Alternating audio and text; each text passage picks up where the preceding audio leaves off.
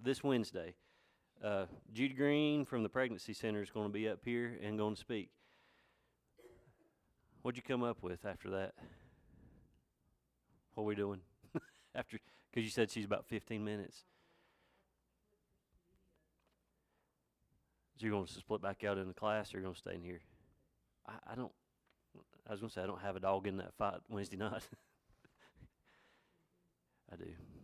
Yeah. Anyway, so Judy's going to be here.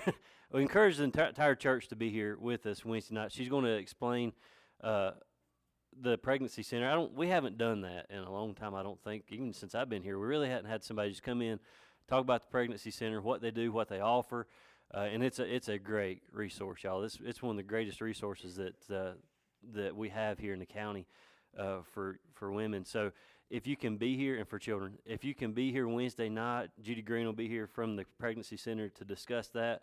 And um, because today's Mother's Day, the bottles are here. So between now and Father's Day, we'll be taking up the baby bottles. So take them home with you today, fill them up, keep bringing them in. If we run out, we'll call Judy. But we're already running low back there, which is good. Just remember to bring them back full. Uh, so baby bottles are out there. If you will, grab some and take with you uh, when you leave here this evening. Next Sunday, supper will be, and I even I put that right there. It says supper provided, and I moved right on. So supper will be provided Wednesday night. So come eat with us. Next week, uh, next Sunday, I'm in revival next Sunday, day and night. I got to preach twice Sunday, and it's not here. It's in Warrensville. I'm going to Warrensville Baptist Church. If y'all remember uh, Wade Hutzinger, that used to be our DOM here, uh, I'm going to his church and preaching Sunday morning and then Sunday evening. Uh, service is going to be at 10 o'clock. They do theirs a little different. They do Sunday school at 9 and preaching at 10. And so instead of having someone come here and fill in, uh, because most of y'all, to my knowledge, are able to still watch online, um, I want to share the uh, the link with you for Warrensville Baptist Church, and y'all can y'all can watch it live from home if you would like. So I'll send y'all the link. I'll put it on the Facebook page this week, and just go to their Warrensville Baptist Church Facebook page, and they live stream it during the service just like we do here. So y'all can watch it, and it'll be at 10 o'clock. And after that, y'all can do whatever. You're going to be home. I don't care what you do. Um, so next Sunday, I won't be here.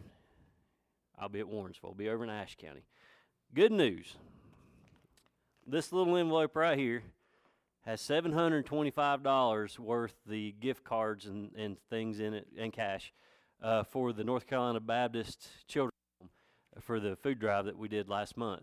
So we're about $275 short of the $1,000 goal. I didn't turn that in yet, just in case anybody wanted to give one more time before we turn this in. Just bring it to me. If it's cash, I'll go get the card later this week. But if anybody wants to, to give to that, let me know. Uh, catch me after church, and we'll add to that. And the last thing, two, two more things. I'm sorry. I'm not done yet. July 19th. That is a Monday, and we're going to start Bible school.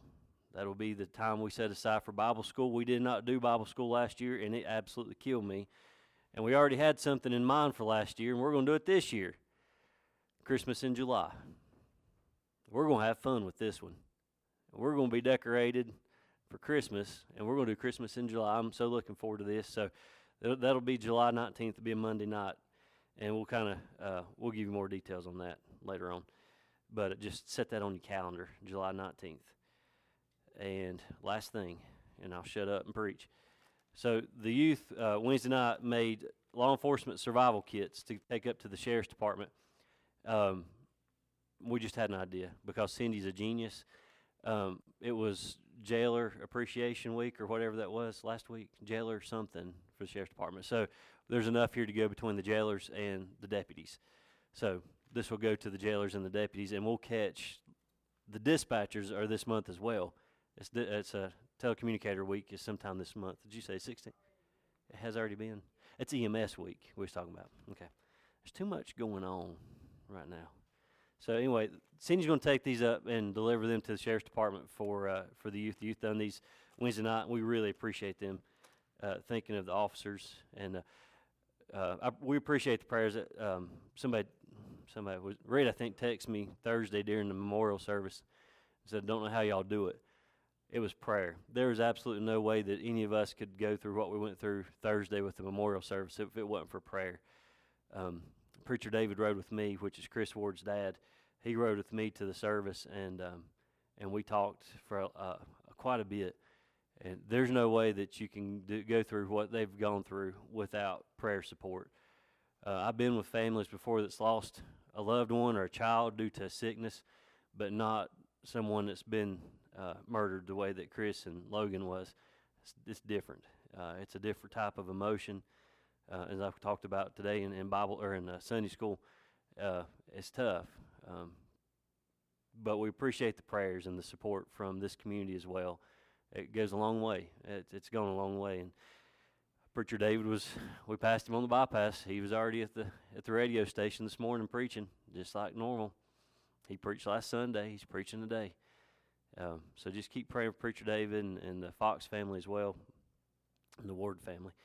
Uh, this morning we're going to be over in Joshua chapter two. I hope I got everything. My my little post-it note got filled up, so I hope I got everything mentioned. But we'll be over in Joshua chapter two this morning, and uh, we're going to.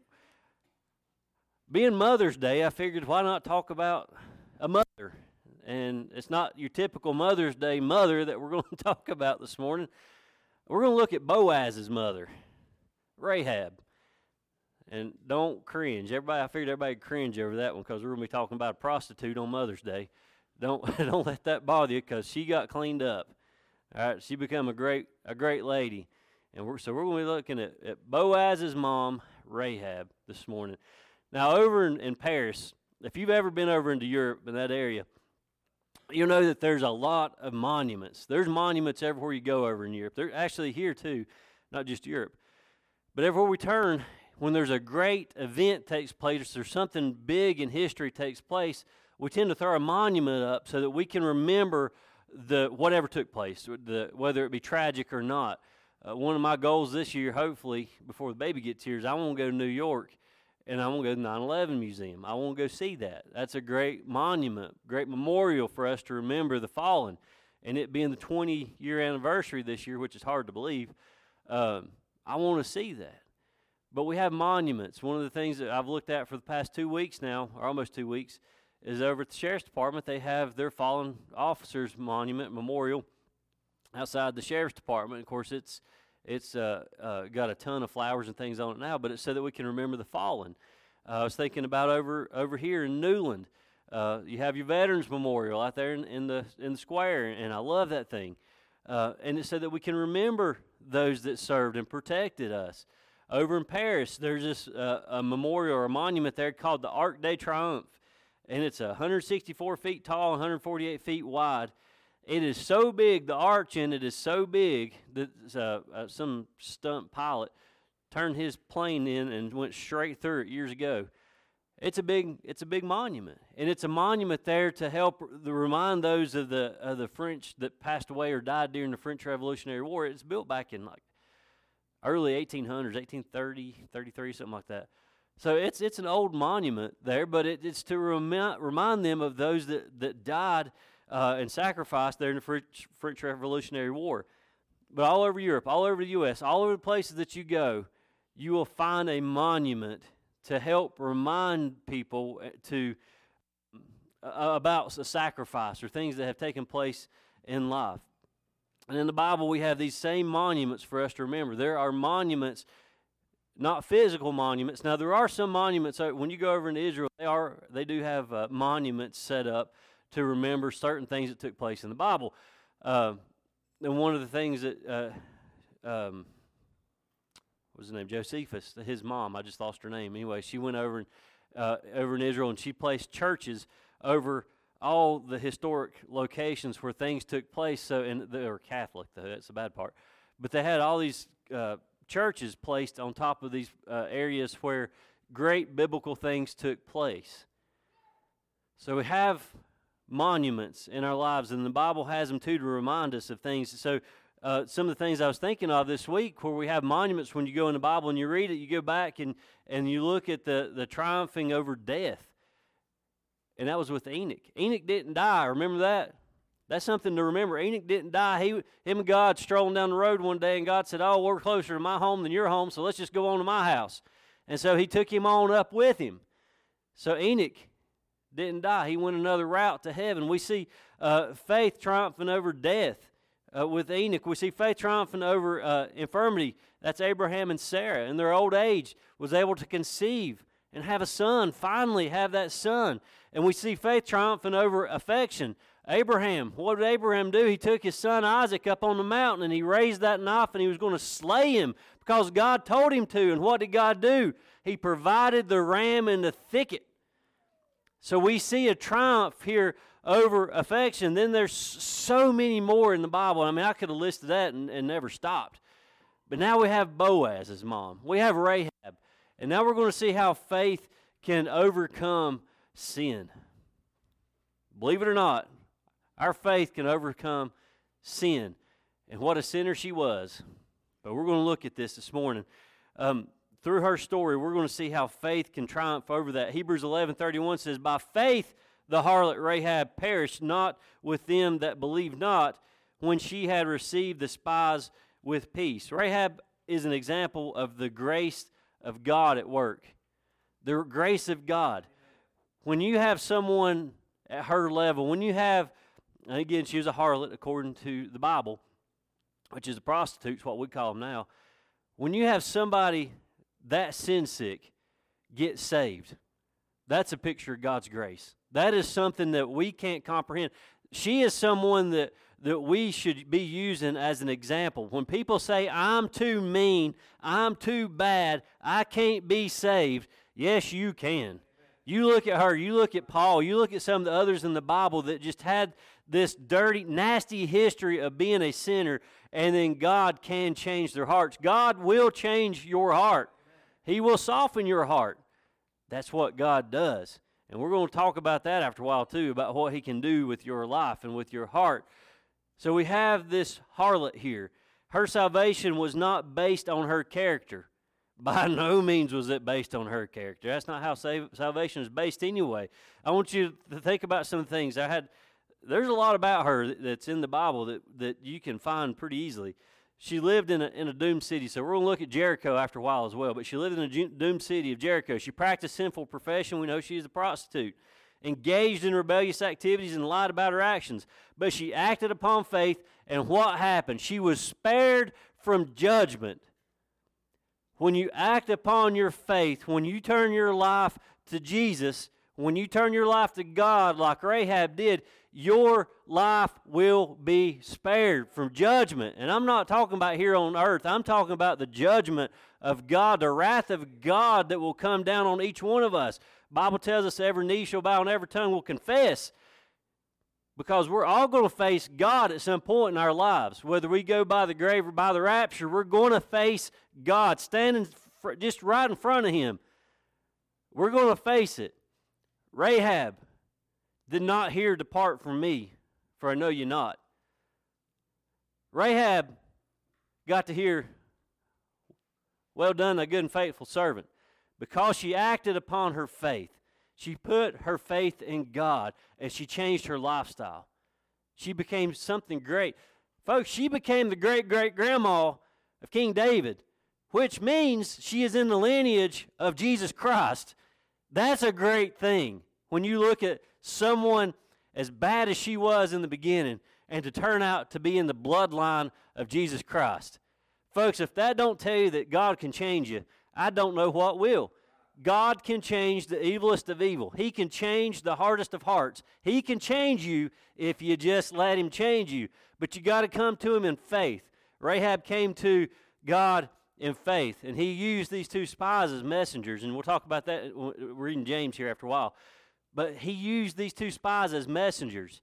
Here was a woman who was transformed by faith, a terrible woman from the beginning. Terrible, absolutely nasty, filthy woman. You would have never thought she would ever make it to heaven. But by faith, she changed her ways. She was a pagan living in this spiritually dark world. She lived in, in, the, in the wall around town there. She, her, her home was in, in the wall. And she lived this in this spiritual dark world because of the profession that she was in. it was just so dark. And it, to me, it's with that profession, it would be uh, just like someone that that's into into gambling or or uh, alcohol or drugs or something like that because it's a spiritually dark world that they live in because of the sin that they're living in. So that's what she's in. She's in the spiritually dark world. She was a harlot living in, in just sinful wickedness, uh, a Canaanite, and she was bound for destruction because, again, of the type of lifestyle that she was living. She was transformed, though. She was so transformed that she married a prince, a prince of Israel, Salmon. Again, that's the father of Boaz. She became the great great grandmother King David. I told you that. So she went from, and I like these. This is what one of my commentaries, the way he said it was great. He said, She went from a child of hell to a citizen of heaven, a shady lady to a shiny star, a call girl to a converted girl. She was transformed by grace of God. But how did it happen? That's what we're going to look at this morning, is how it happened. I love this story. This story is almost a, a, a mirror image of most of us, not the prostitute side of it, but I'm just saying the sinful side of it, because of the sinful nature that we had, and how as Christians we are converted through faith. By faith in Jesus Christ, we are converted. So we're going to read this real quick and talk about the uh, these these spies and the witness that they were. If you got your Bible open to Joshua chapter two, stand with me. Starting in verse 1, Joshua 2 1. Again, this is Rahab and the spies. And Joshua the son of Nun sent out a two men to spy secretly, saying, Go view the land, even Jericho. And they went and came into a harlot's house named Rahab and lodged there.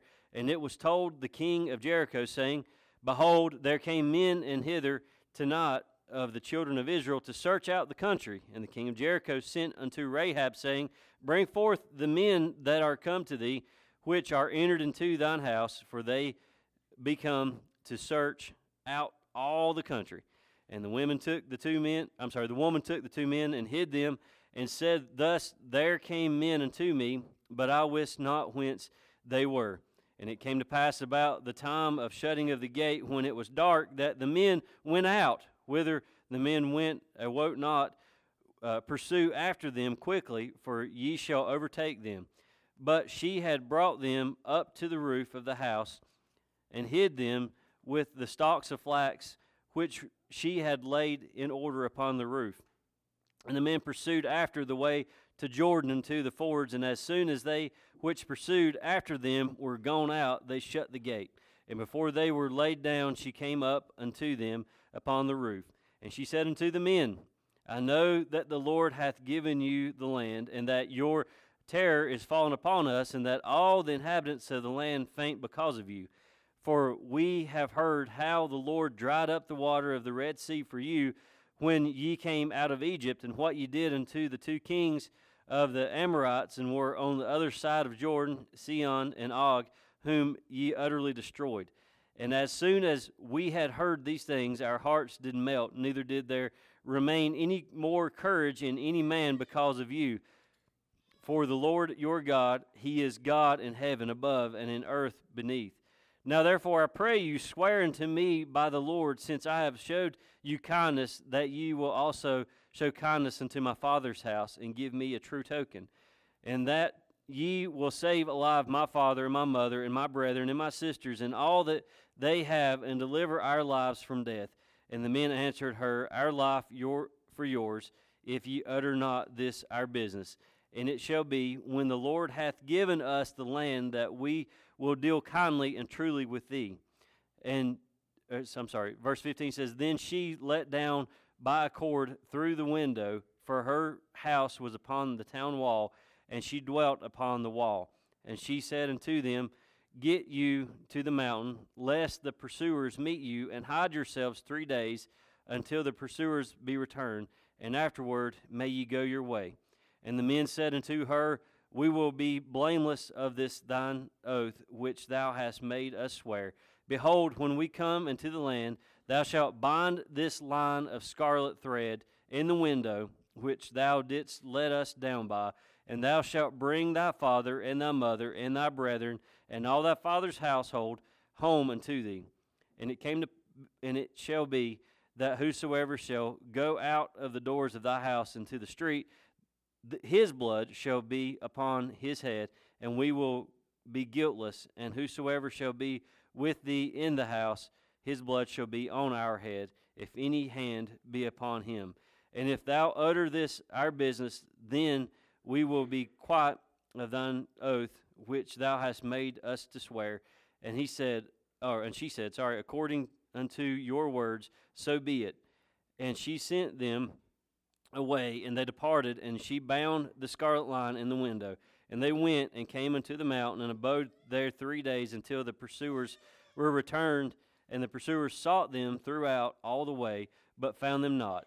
So the two men returned and descended from the mountain and passed over and came to Joshua the son of Nun and told them all things that befell them. And they said unto Joshua, Truly the Lord hath delivered into our hands all the land, for even all the inhabitants of the country do faint because of us. I know that's a lot to read, but we need to get the whole story in there. Keith, will you open us up in prayer, please?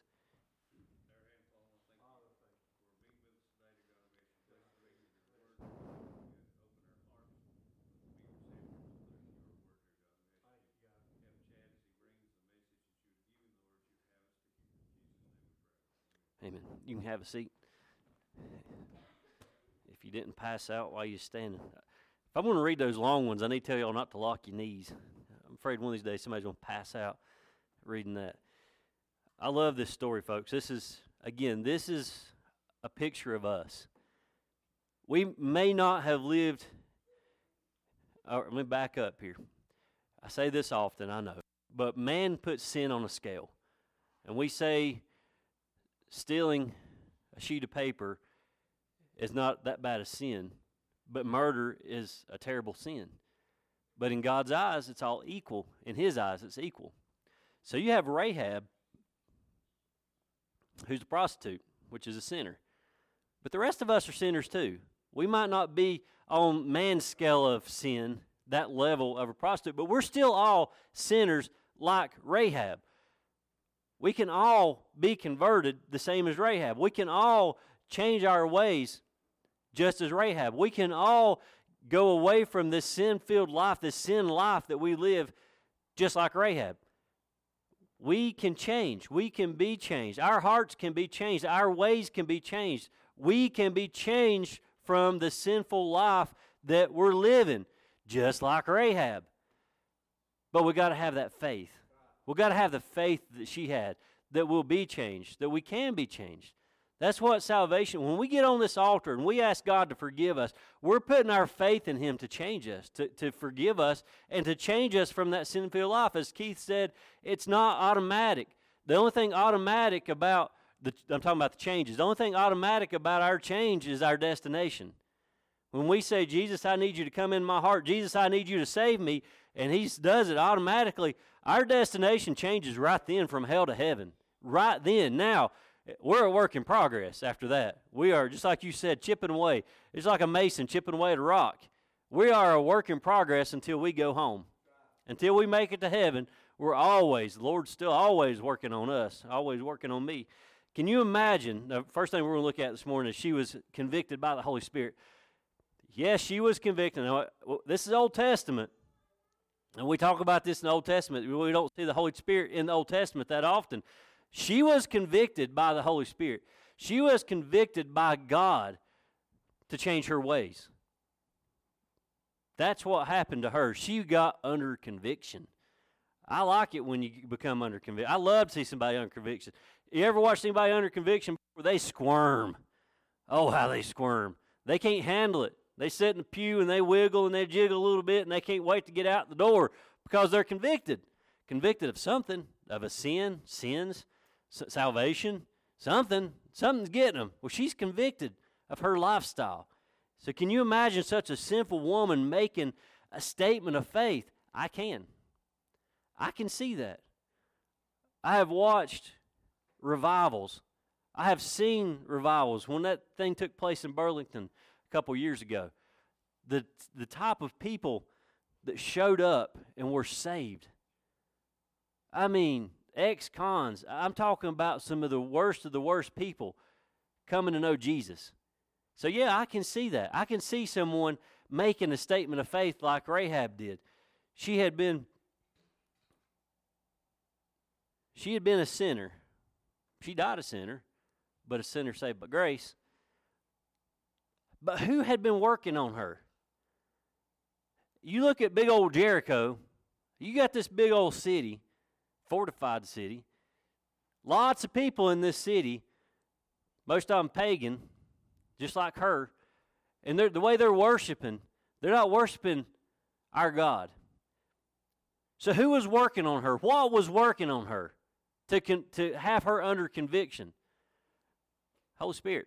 That's the only that's the only answer I got for you right now. The Holy Spirit. God knew, God knew her and, and planned on using her. Do you think that it was by chance that God sent those spies to just happen upon Rahab's house? Nope. I don't believe in chance. I believe that, that was divine. I believe that was divine. I believe that was of God right there. God sent the spies directly to Rahab's house. He had a plan, it was orchestrated. That's how God does it. He orchestrates things. He puts things together. He has a plan, and he it may be a whole look to us. It might be a whole big old tangled up mess. Might look like Paisley's new fishing pole. Every time we cast it out, it just goes. Line goes everywhere. That's what God's plan looks like to us a lot of times big old bird's nest of a, of a fishing pole. But in God's heart, that's exactly what needs to happen. That bird's nest of fishing line is perfect in His eyes. He says, That's how it's going to get done. I'm going to send these two spies to a prostitute. I'm going to send these two godly men to an ungodly woman. And we're going to use her in a great way. And she's going to be saved along the line, along the way. These men were,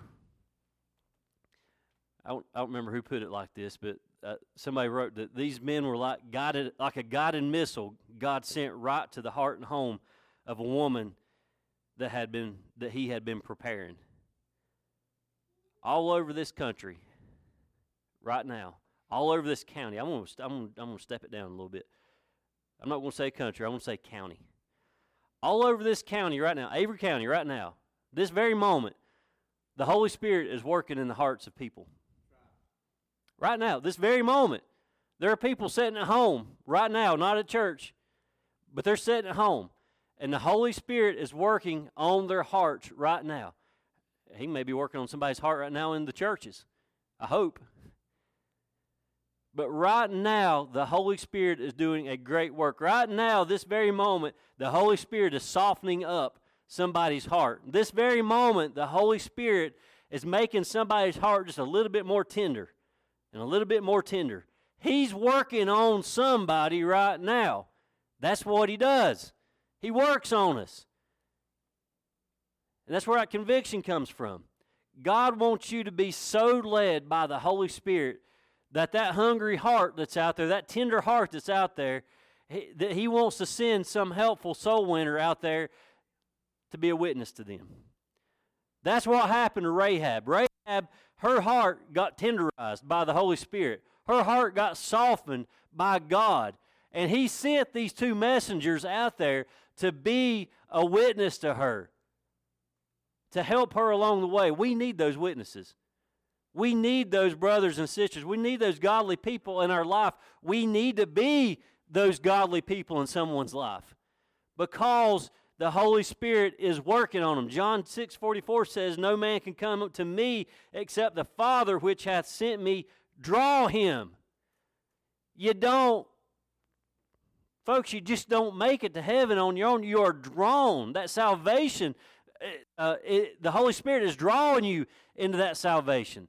But the Holy Spirit is not just drawing person into salvation, the Holy Spirit is working on someone to be a witness to them. The, the, Holy Spirit is drawing that messenger, those spies, into that person's life that needs salvation. So the Holy Spirit's working on the sinner and softening up their heart, but the Holy Spirit's also working on the Christian to be that witness to them and to uh, do what it pray for them, give their testimony, give them a hug, give them a prayer, do something.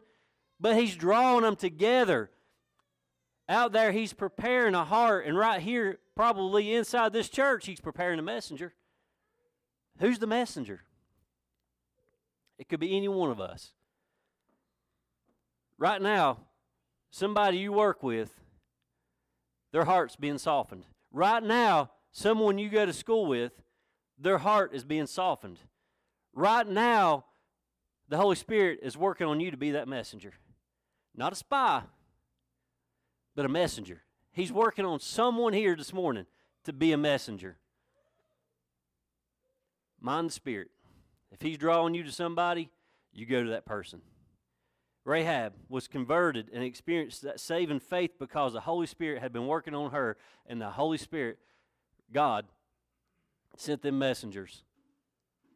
God sent those messengers. Number two, she was convinced by the word by the word. Now, after the, the spies explain the rules for her and her, her family's salvation, this is what she says According unto your words, so be it. So be it. She did not argue. She knew what had to happen. She was convicted and she was convinced by the word. By the word. Right here it is. Can you believe that? Have you can you believe that you can read something and be convicted? Can you believe that you can pick up the Word of God and read? I don't care what you read, but you can read this and be convicted. You ever read this? You ever just cracked it open and it just work on your heart? You ever just laid open one of the pages here and shed a tear because it hits so close to home? That's what it does. The Word of God convicts and convinces. The Word of God is what is being should be preached out there to convict hearts. When it's read, it should convict us. James calls these two men right here messengers. I love it. So we read it. Joshua, Old Testament, calls them spies, but James says they're messengers. James two twenty five says, likewise, also was not Rahab the harlot justified by works when she had received the messengers and had sent them out another way? They were more than spies, they were spokesmen.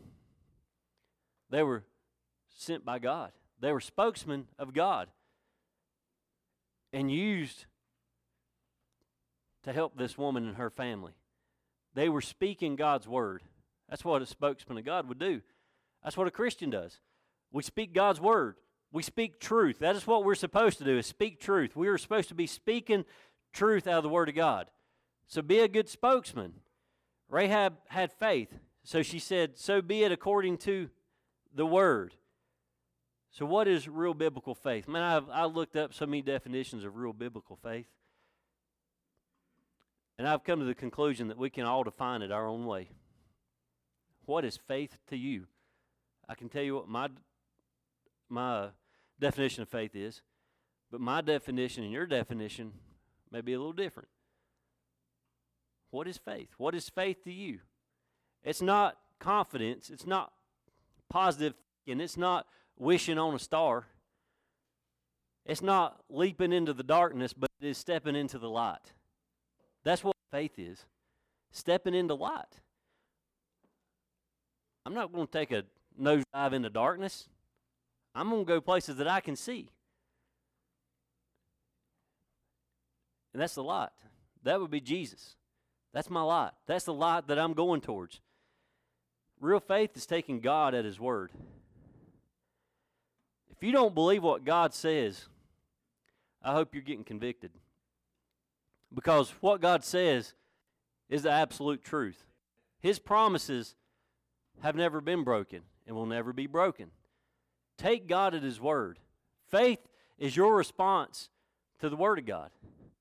Brother Derek Wilson, if y'all watch that memorial service, I love that man. He ordained me. It's pretty rough, wasn't it? He ordered, uh, he laid it out there for both of us. he, well, I can't remember what he said. Something about you need to highlight this. Remember, we we went into the ordination service. I didn't have a highlighter, and he said you need to mark this in your Bible. And next thing I know, a little marker come over my shoulder, and I was highlighting like the Dickens. Preacher Derek preached the Word of God Thursday at that memorial service. And he said something. He quoted Scripture that goes right along with us today Romans ten seventeen. So faith cometh by hearing, and hearing by the Word of God. You got to hear it. You need to hear it. Ain't many people I know of that been saved and, and Scripture wasn't quoted. Scripture wasn't preached. Scripture wasn't taught. It is the Scripture. It is this is this is what convicts us. When this is read, how many people are saved by John 3:16? How could you not be saved by hearing John 3:16? For God so loved the world that he gave his only begotten son that whosoever believeth in him should not perish but have everlasting life. How does that not stir you? How does that not get you excited? How does that not save you? Ain't it beautiful? Ain't it ain't that ain't the word of God ain't it just beautiful? I just I absolutely love it. I love to hear the word of God. It's important that you listen to the voice of God. It's important that you read the word of God because that's where you're going to hear him speak to you. He talks to you. You crack that thing open if you see if he don't talk to you. You see if he don't convict you. You don't you'll see it. He's going to speak to you while you're reading it. I can read scripture all day long and it might not do much for me because it's not needed in that time in my life, but I'll eventually come across something that I need to hear. And it's almost like God sitting right beside of me. He just elbows me real hard and said, There it is. That's for you. But you got to read it. You got to be in it. You got to listen for that voice. To listen to him. It's important that you your heart be tuned into the Word of God. It's important that you spend time with Him. It's important that you read the Word of God and let it saturate your heart. It's very important that you stay in the Word of God.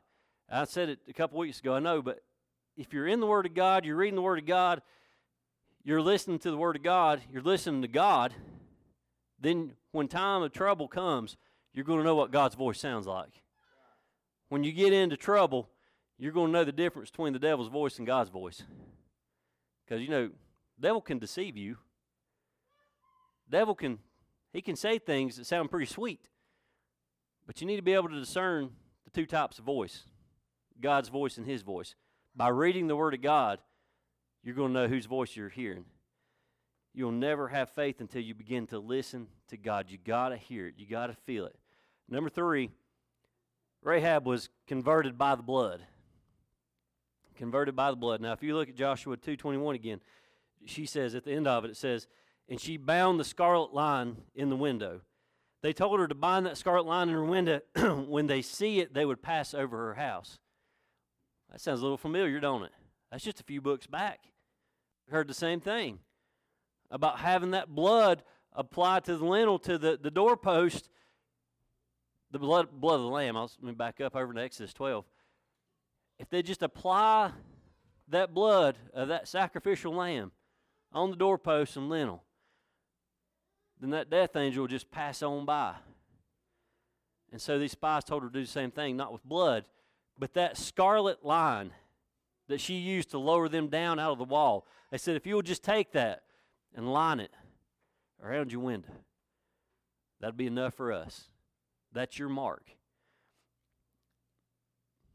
I think it's been.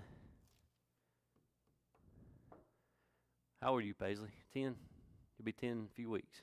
So it's been 10 years ago that I was in Alabama.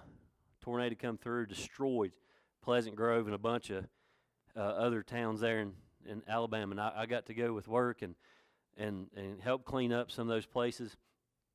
One of the hardest things for me to do when I went in there was mark the doors because they pulled me in. They, they, they pulled me away from doing the cleanup because of my background in emergency services. They said, can you help us find bodies? And so I got to go help them locate bodies. And one of the hardest things to do was to mark doors.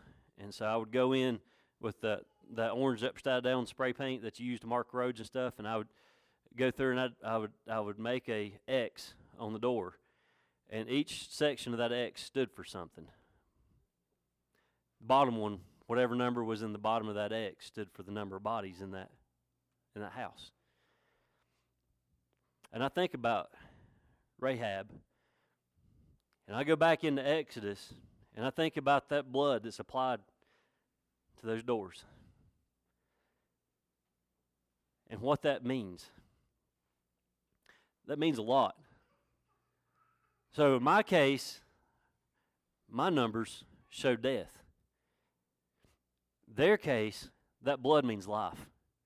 When they take that blood and they was applying it across that lintel, across that them doorposts, that meant life for them.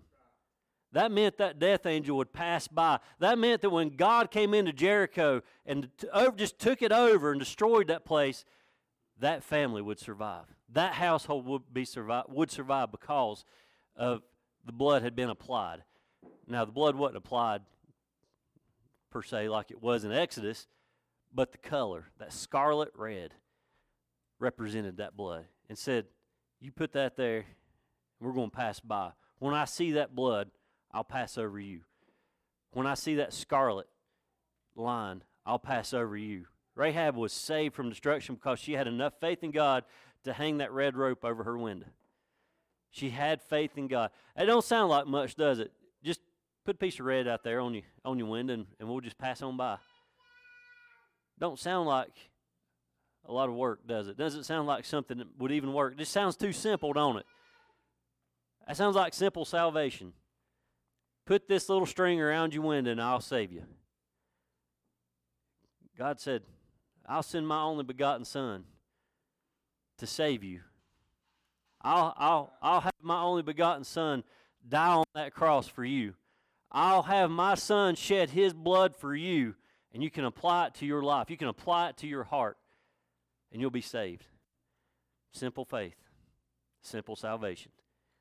All you got to do is apply it. Just apply it, and you're saved. I'm going to go through some. Uh, this was re- this is the neat part. I, have I've loved this studying this right here, but I found some stuff that I thought was really neat this week, and it's talking about the scarlet line that runs through the Bible. So we talk about the scarlet line here with Rahab, but this scarlet line runs from Genesis to Revelation, from the beginning to the end. The very first thing we look at, that scarlet line, was in the Garden of Eden when God made coverings of skin for Adam and Eve. That scarlet line began with the sacrifice of an animal to make clothing for Adam and Eve. He had to shed that blood of an innocent animal. Abel offered his lamb, and God had respect towards that lamb instead of Cain's vegetables. So there you see more shedding of blood. You still see that line running right there. Abraham offering up the sacrifice of Isaac. What did God do? God provided that ram in the thicket that bloodshed there, there's that lineage, there, there's that line going again. He provided that ram. If you go back and you look at the Old Testament, all the tabernacles, what do you see on all the, in all the altars in the tabernacles? Shed blood.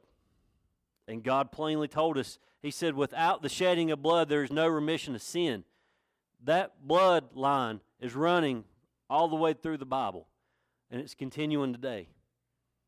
We're not having shed blood. We don't do sacrifices anymore. And we're talking about something, Jesus ain't even died yet.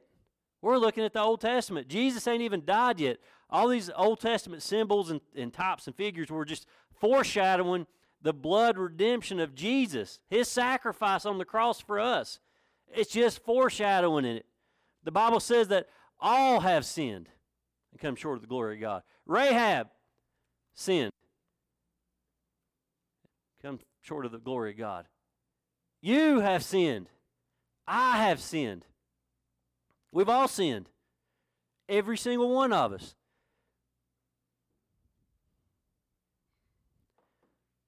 What can wash away our sins? Nothing but the blood of Jesus. Nothing. There ain't enough Clorox and Ajax in this world to get rid of our sin. What was it Jeff Foxworthy said? The spit of a mother would take the rust off a bumper. Not even a mother's spit can erase that sin. Nothing but the blood of Jesus. There's no other way. 1 John 1 7 says, But if we walk in the light as he is in the light, we have fellowship one with another. And the blood of Jesus Christ, his Son, cleanses us from all sin. I love it. There's a fountain filled with blood. I love that. Drawn from Emmanuel's vein. That's Jesus, folks. It says, And sinners plunged beneath the flood lose all their guilty stains. That's because of the blood. It ain't nothing that we have done. It's what he's done. Because of, of her transformation, Rahab's transformation, she's not known as a harlot anymore. But the great great grandma of King David. Don't make sense, does it? That's God's grace. That's what God's grace can do for us. She's in the bloodline of Jesus now.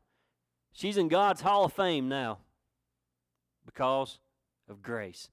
James made her an example for those who are justified. He made a great example of her. What a woman. What a woman she was. Because of faith, because of the grace of God. I want to read this and then I'm going to we'll close out here in just a minute. One of my books said this. He said, The scarlet line of mercy God has flung out the windows of heaven can save us from death.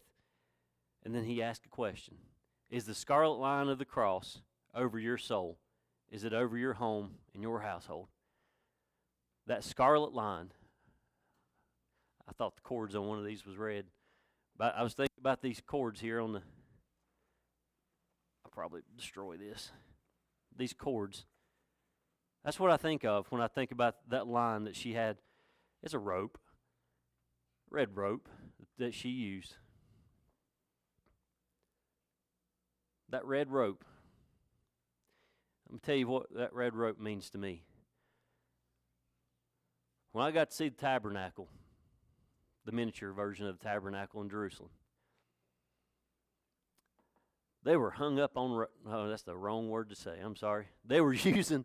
They were talking about ropes a lot. I was getting ready to say hung up on ropes. they were using ropes a lot and the white ropes. And I said, why, why do they keep talking about these white ropes? What's so important about a white rope? Why a white rope back in the Old Testament? they would always take the sheep in with white rope. But they would keep that rope around that thing's neck until after the sacrifice. Have y'all ever seen what happens to a white rope when there's blood on it? It ain't white no more. It's red. It's a red rope. It's a scarlet rope. That's what I think of when I think of Rahab's rope that those spies had climbed down that she lowered them down with.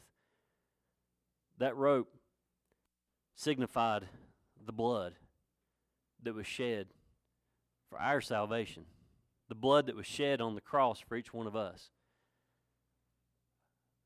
Those ropes, those red ropes, that red rope, I'll just say that one, saved her family, her household, her father, her mother, her brothers, her sisters, her entire family was saved because she had faith in God. Women, mothers, y'all have a huge role to play in the lives of our children, your children, and the children of this church. When you are like Rahab and you have faith in God, it shows and it trickles down. Y'all as the women are an inspiration to a lot of young ladies in this church. My girls, other young ladies here too. And I appreciate y'all greatly. Y'all don't y'all don't understand how much I appreciate y'all. And we don't thank you enough for for the way you stand and for what you do for this church and for our young our young children, not just the girls of the church, but the, the young young boys as well y'all make a huge difference in this church. And I thank y'all from the bottom of my heart for where you stand and for the faith that you have in God. Because we can all see it. We can see your faith. And we appreciate that. If y'all will stand with me just a moment.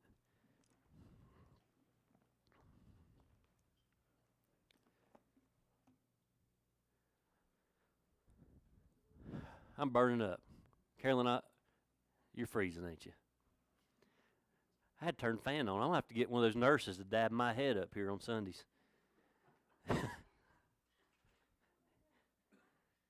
or Mike can sit there at the palm leaf and he can just fan me a little bit. get Mike on one side and Nat on the other.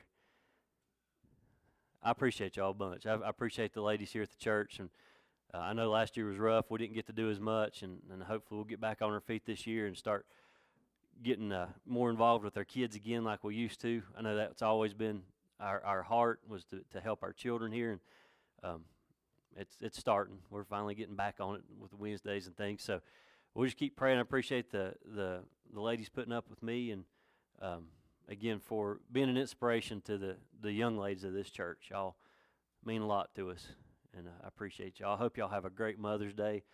Don't cook, whatever you do. Mike, I hope you're frying up something big. No, no rabbit. No. Travis is grinning back there. Hopefully, Travis is cooking something. No, okay. Y'all are really bad examples. Maria made pasta salads. I can't say anything either. I didn't make anything, but I'm going to go eat it. That's for sure. Let's pray. Father, this evening as we close out, we want to thank you for um, for saving grace. We want to thank you for faith. We want to thank you for that that mercy. Lord, we want to thank you for that love. We thank you so much for the women of this church. Lord, we thank you for the mothers that are represented here today, the grandmothers, the aunts. Those ladies that are in this church, Lord, that have raised up another generation, whether on their own or with the help of someone else, Lord, they have they've had their hands full. I know that they've got uh, a lot of irons in the fire nowadays with working and all that, that has to be done. But Lord, they are they're an inspiration to so many people. And I pray today that, that we just take the time to thank them and honor them for the job that they have done and are doing. And Lord, again, I can't thank them enough for what they're doing inside these church walls. And I pray that we would continue to, to utilize their faith to help strengthen the faith of the church and those children that are here as well. And God, we just want to thank you again for all that you're doing inside this church. And Lord, just thank you so much for allowing us to, to get back in here and start going about your business the way that we used to. And I pray, Lord, you just bless our time together here. We love you and we praise you. All this in your son's name we pray. Amen. All right, you ladies have a great Mother's Day, and I'll see you back here in the morning.